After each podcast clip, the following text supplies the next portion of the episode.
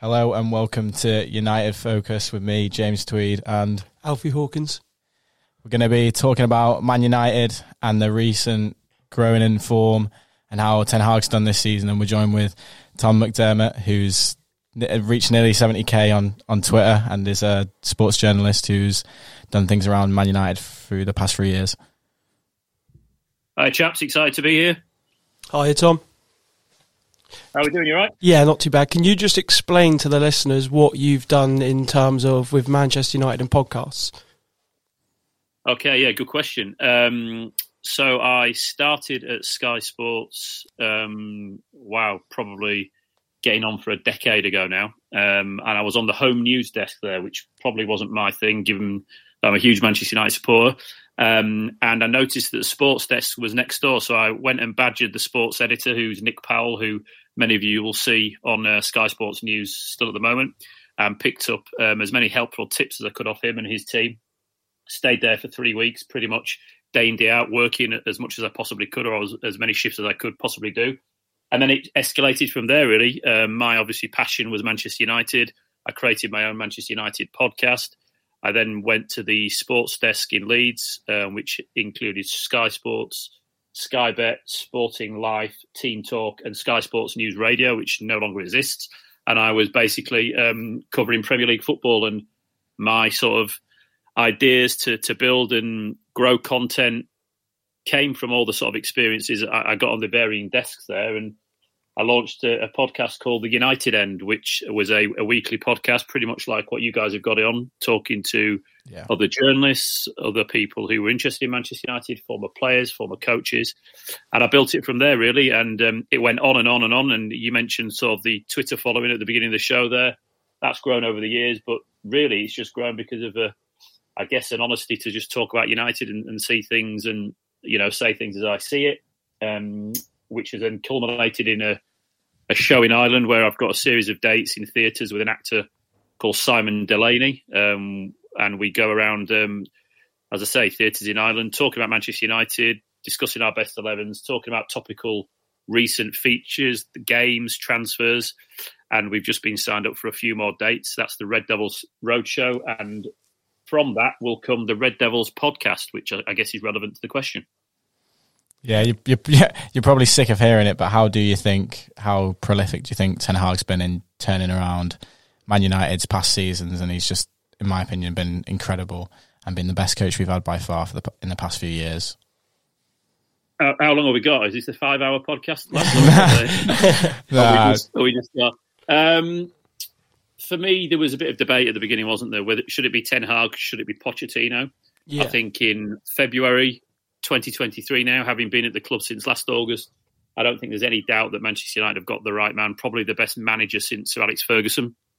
Yeah, and it's interesting because people say that United didn't need a Ferguson who was kind of in control of all departments. But actually, over the years, they've had Moyes, they've had Van Gaal, they've had Mourinho, they've had Solskjaer, they've had Ralph Rangnick.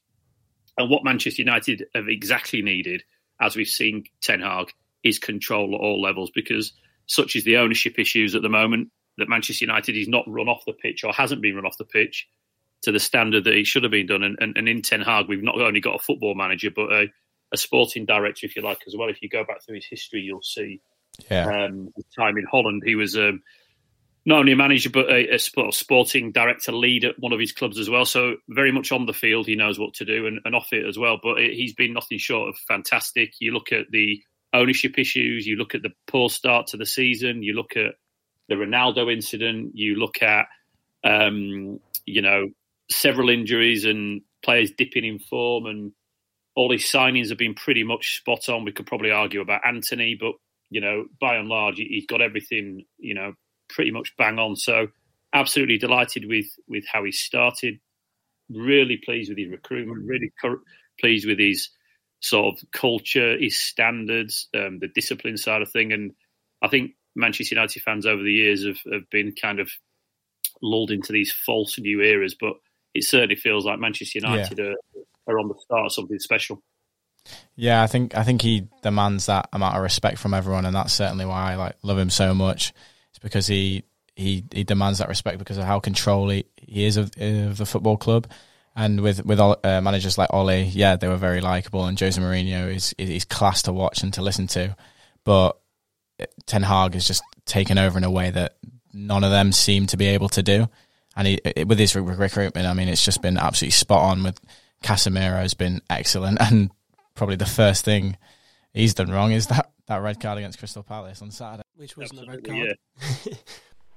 Hi, this is James from the United Focus, and you're probably wondering, why is this episode coming out now after Man United beat Newcastle in the Carabao Cup final, and yes, we beat Barcelona, but also we have now lost to Liverpool, where in the second episode I talk about us possibly maybe beating them. So pluses and minuses, but this episode was filmed on the 21st of February, and the second one was filmed I'll tell you when the second one was filmed in the second episode. But this episode is coming out a lot later than we expected, purely down to the fact that me and Alfie live about 7 hours away from each other, so it's quite hard to upload episodes, but I thought we'd release it anyway. So I'll let the video carry on again now. Even the others that he's brought in, Lissandro Martinez, Christian Eriksen, I think they were a lot of signings that people slated at the start of the season, but there's no argument for them now. They've been superb, all of them. No, absolutely. And you mentioned players there, and there's two things over the years that Manchester United have got wrong, and it's talent identification and talent management. The players that they've been choosing have been the wrong players, and then when they've got to the club, they haven't been managed properly and coached in a way that we're seeing at the moment, and Ten Hag's talent identification has been spot on. You look at Martinez, players like that who he's brought through there, and then his management of not only his new staff but his existing players. You know, you look at Garnacho, how he's developed 8 or 9 weeks ago. Wan-Bissaka looked like he was out of the door. He looks like a new player now. Luke Shaw is a left back, but we've seen him oust sort of the club captain as an emergency central defender as well. You know, this just wouldn't have happened under other management, and you know the players have got that respect for him as well. So it does look very good indeed. I just hope that he gets to secures that Champions League spot this season, and then hopefully can take a League Cup home with him as well. Yeah, going into that, how confident do you feel going into the final against Newcastle? I think Manchester United, of course, have a very good chance. I think the issue with it being is just the accumulation of games between now and then. I think in February they've got a game every 3.4 days or something. I'm sure one of your listeners will pull me up on that stat, but it's something ridiculous like that. And I think that you saw, at the weekend, you get players get suspended with Casemiro, or if injuries or runs of poor form, players and the squad may suffer. But I think really that's the only thing that can stop United. I think Newcastle United have been a very, very, very breath of fresh air. I think they played very well. I think they're an obvious threat, but I think if Manchester United and Ten Hag can get their best sort of 11 out there, can play anywhere near potential, then I expect Manchester United to beat Newcastle and then hopefully as well qualify for the Champions League. Do you think Marcus Rashford will continue to be a key element in that? I know last year he wasn't great, and the year before that he wasn't amazing as well. And he's just, Ten Hag seems to have just clicked something in Rashford's brain, or Rashford has realised something that's made him just think, I'm going to go for it again. And he's become an unbelievable player again, like he was a few years back. But he just looks like a different player. It's not even that he's playing a lot better and getting the stats. He has had the stats in previous seasons with Martial, but this year there's just something different about him, where he seems to have gone to the level of, he is playing like a world-class player this year, like everyone thought he would be. He's kind of broken out of his shell from past seasons. Yeah, no, I think you're absolutely right. I remember looking at him on the final whistle of the Atletico Madrid Champions League game last season. I was sat at Old Trafford, and I looked at him and thought, I wouldn't be surprised if you were sold in the summer, just because he looked like mentally he needed another break. He looked like he needed a fresh challenge. Everything, he looked like he'd lost his direction in the team. He was very much a bit part player, as you said. It was an accumulation, really, wasn't it, of about 18 months worth of poor form, and it just seemed to felt like it was coming to the head. What we're seeing now, again, is that talent management that we talked about earlier on in the podcast. And, United under Ten Hag is doing that absolutely superbly well. The existing players have all improved. I can't really think of a player that's gone backwards, and if that player has gone backwards, you certainly haven't seen them on the on the pitch much. But to go back to Rashford, it's an incredible turnaround. Physically, he looks like a different player. He looks like he's got that extra yard of pace back, and his finishing and his end products really improved as well. And if United are going to win something or qualify for that Champions League, you'd expect that Rashford will be pivotal to that. Yes, definitely. And as for obviously a couple last weekend or the weekend before when Manchester United beat City, there was a few questions. Are they involved in the title race? But then obviously there was the draw with Palace and the loss against Arsenal. But now this weekend, City and Arsenal dropping points again. Do you think it's an unrealistic target to say that we could get in that top two? Or do you think just to concentrate and play every game as it's coming and just get into that, secure that top four? And like you say, we've got that League Cup coming up. Do you think it's better not to concentrate on that top two? You can't get me excited, lads. After that Arsenal game the other week, I'd written United's title chances off. I'm trying to be realistic with it. I think if Manchester United qualify for the Champions League, which they're in a very, very good position to do so, and you know, take that Carabao Cup victory, that final victory at the end of February, home and with the trophy and a top four Champions League players, I think Manchester United and Ten Hag will have had an excellent season. It takes time to bed in.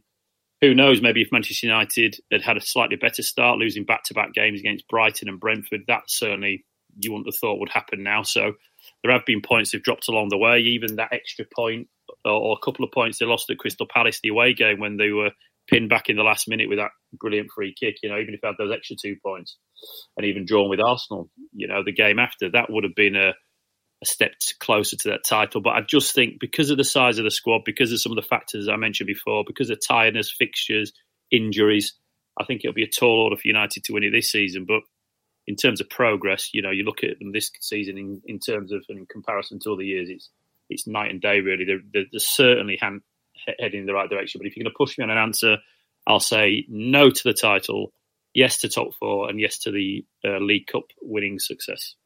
Yeah, to be honest, like you've just said, I'm just happy we're even having this conversation, because even the fact that we're having this conversation means how far we've come in one season. You would not have thought last season we would have been still in really any of the cups. You would have thought we would have been struggling for a Champions League place, certainly. My aspirations at the start of this season were top four, let's get in the Champions League again, and let's hope next season Ten Hag can be putting an actual stamp on the top three. But to see that we're kind of on City's level, and Arsenal have just been an emergence, that's been one that no one could have predicted. But I'm just happy we're even talking about it. And I think if Ten Hag's done this in one season, then I think it's looking really promising for him to become a great manager at Manchester United. Absolutely. And I haven't been that excited watching Man United since.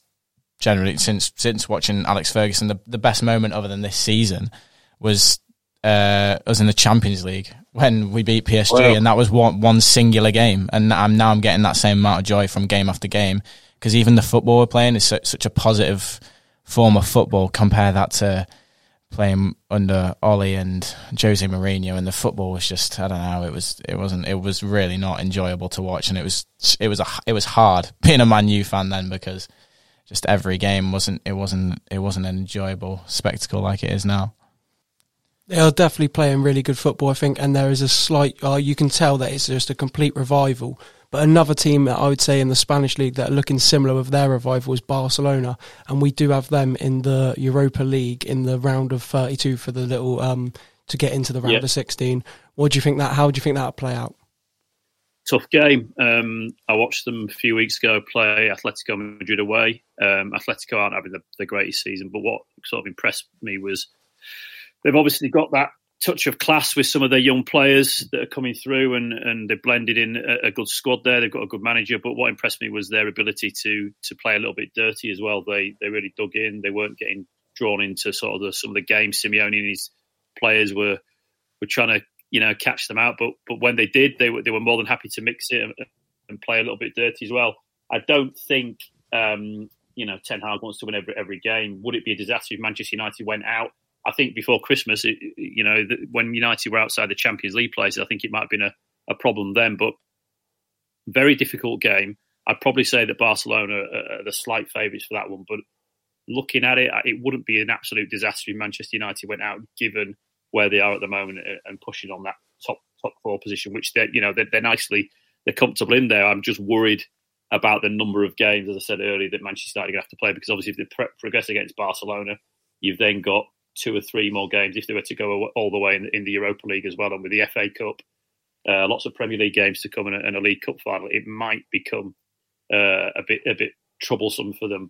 But again, Ten Hag, you see what he did the other week against Nottingham Forest in the second leg. He puts teams out to win football matches. He doesn't, there's no balancing act with him, and he doesn't take any tournament lightly. And of course, he's not going to take Barcelona lightly, but let's have a good go at them. Let's see where we end up. And if we do happen to get knocked out, then it wouldn't be a disaster. But I'll tell you what, it's going to be one hell of a game. Yeah, definitely. No, it definitely will be. Taking it onto kind of another angle that's, I know it's been very relevant in the past few weeks, the ownership situation. I won't go into it too much, but around that, do you think that we need to have a new ownership for next season, or do you think even under these owners, because of how good Ten Hag has been, we can say win the league next season? Because I'm just sceptical in the summer if we don't do good business, like Arsenal went and got Trossard, and lots of teams have done very good business in this January transfer window. I mean, Chelsea are just going absolutely crazy with the signings they're making. The only thing I worry about is in the summer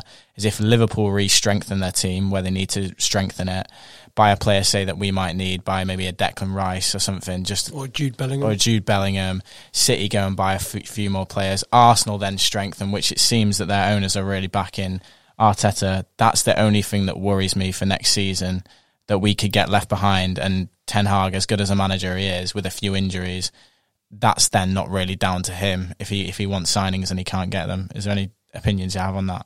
Yeah, I think, first of all, I trust him in the transfer window. I think even this January transfer window, given what he's got available to spend, which was pretty much next to nothing because of the owners. Weghorst, is he a long-term solution? Absolutely not, but he's there every week. He offers something different going forward. He wouldn't be anyone's first choice by any means. But Sabitzer from Bayern on loan, I think he's potentially a fantastic midfielder. I think if he was to stay long-term after this winter window, or this winter period going into summer, I don't think there'll be many Manchester United supporters disappointed with that. Hopefully his performances can back up that claim next few winners. But you're right, the summer window is a huge... I wouldn't say problem. It's an interesting one, isn't it? Because it's dependent on the ownership. If the owners change hands, which fingers crossed that they will do in the next sort of month to 6 weeks, then Manchester United with new owners can really make an impression and make their mark in the next summer transfer window. Because if you give Ten Hag money and if they can get a few faces out of the door, you trust him to spend that money well. But you're right, there are other teams picking and choosing who they want. Chelsea are playing their own brand, their own game of fantasy football, aren't they? I'm not sure what they're doing. Yeah, no. Ten Hag seems to sign the right players though, doesn't he, chaps? He doesn't, there's not many he's got wrong, and even Anthony's getting a lot of criticism. Yeah, I'm happy with all of his signings, to be honest. He's still turning up and delivering the assists and causing problems. So let's wait and see. I wouldn't be too worried with Ten Hag. Listen, he's not a magician, but I think that if you get the new owners in place, hopefully United can look at somebody like Osimhen at Napoli and get that kind of world-class striker in, and perhaps a couple of others in as well. Yeah, I was going to go on to that. So obviously, as Weghorst isn't a long-term plan, who do you think? Do you think Osimhen is the best? Do you think there's any chance that if we were pushing for the top spot that Kane maybe could move, or do you not think that would ever happen now? I get asked about Harry Kane in Manchester United almost every week at the moment. There's a bit of a long-winded answer to it, so let me say this. The way Ten Hag plays, and I'm talking about long-term now, I'm not a stopgap option like Weghorst, but for me, I'm not sure Kane would be the best option, because he plays in the kind of... He's like a 9.5, isn't he? He's in that sort of... He's a number 9, but he drops off. Mm-hmm. And Manchester United have players such as Eriksen when he's fit and Bruno who can occupy that position. So any striker Manchester United have, I think ideally you want to occupy the penalty area and get in behind that back four or get in behind the back three or whatever the opposition are playing. Now, over the last sort of 5 or 6, 7 years, if you look at the teams that have won the league, and let's take our great rivals, and I'll swear here, that's Man City and Liverpool. But if you take Man City and Liverpool over the last few years, they have had number 9s, but they haven't had sort of like ultra great goal-scoring number 9s. They've had players like Firmino and relied on wide players like Mane and Salah to get the goals. But Firmino's job and his mobility has created those opportunities in space for them. Same with City, Aguero in the last few years, and Gabriel Jesus, of course, hardly played, didn't he? Aguero was injured. So they relied on other methods of scoring. Yes, they had a focal point there. And I think Osimhen could obviously, he's very capable of scoring goals, but I think he's he's probably a better, fitter, more prolific version of Anthony Martial. And I think that when you see Martial doing what he does, and yes, we can't rely on him because of his fitness and his form, but I think if United can get the boy over from Napoli and put him up front as somebody who's slightly more mobile than Kane, then I think Manchester United, you would see a different Anthony. You would see, dare I say, even better Rashford. Yeah. I think the movement and mobility of that sort of number nine, rather than a Kane who's slightly more... he's not immobile, is he? It's the wrong word, but you know what I mean. He's not as athletic, is he? Yeah. That said, you look at Kane and Ferguson before he left United, needed an answer, and he went and spent money on a 30-year-old called Robin Van Persie, or 28, 29-year-old at the time. Sure. Van Persie came in, was world-class in the penalty area and did everything he needed to do to get Manchester United a title. I don't quite think we're there because I think that Ten Hag will want a player who can play on for longer than a season or two. I think he's probably looking at a 3 or 4 season striker, which to me would suggest that Kane... probably isn't that man, but again, go back to the point earlier. If Ten Hag thinks he's the one for United, then who am I to say? But I wouldn't be surprised and put on record if they didn't go for Kane, because I think Spurs would want maybe 80, 90, 100 million for a guy that's nearly 30. And I think if you're going to spend upwards of 100 million, you may as well go for some of the other options we've just discussed there. Yeah, definitely. Yeah, I think you've just summed up what most Man United fans are thinking, which is also nice because I feel like everyone at the minute is behind the manager, and it's all kind of one movement. Everyone's following the same kind of plan, and everyone's just saying, let's trust Ten Hag. But I think we're going to wrap it up there. But I'm going to ask everyone at the end of each podcast to say, what are your predictions for the end of this season?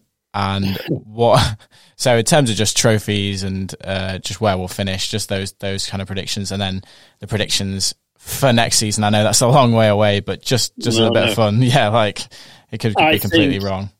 I think United will finish third this season, and they'll win the Carabao Cup. Yep. They may get to a semi or a final in the Europa League, depending on how they can patch their players up. Yep. But I'll put my name to a top four finish, third place, and the League Cup, Carabao Cup win. And next season, if the ownership changes and Ten Hag is given more control on signings and can add who he needs to the squad, not on realistic targets, then I think that Manchester United might not win the league next year, but they can have a very good run at it. Because if you look at his form at Ajax last season and the season before, this kind of run United are going on now between sort of end of November, whenever they came back from the World Cup, late December, wasn't it? And now it's not a fluke. He's done it before. Yeah. So I think let's get third this season. Let's get that Carabao Cup in the bag. And then next season, let's have a Champions League run and a real good go at the Premier League. All right. Well, thanks for talking to us, Tom. It was really good. Thank you, Tom. No worries, chaps. Pleasure. Anytime. Right. See you later. Bye. Yeah.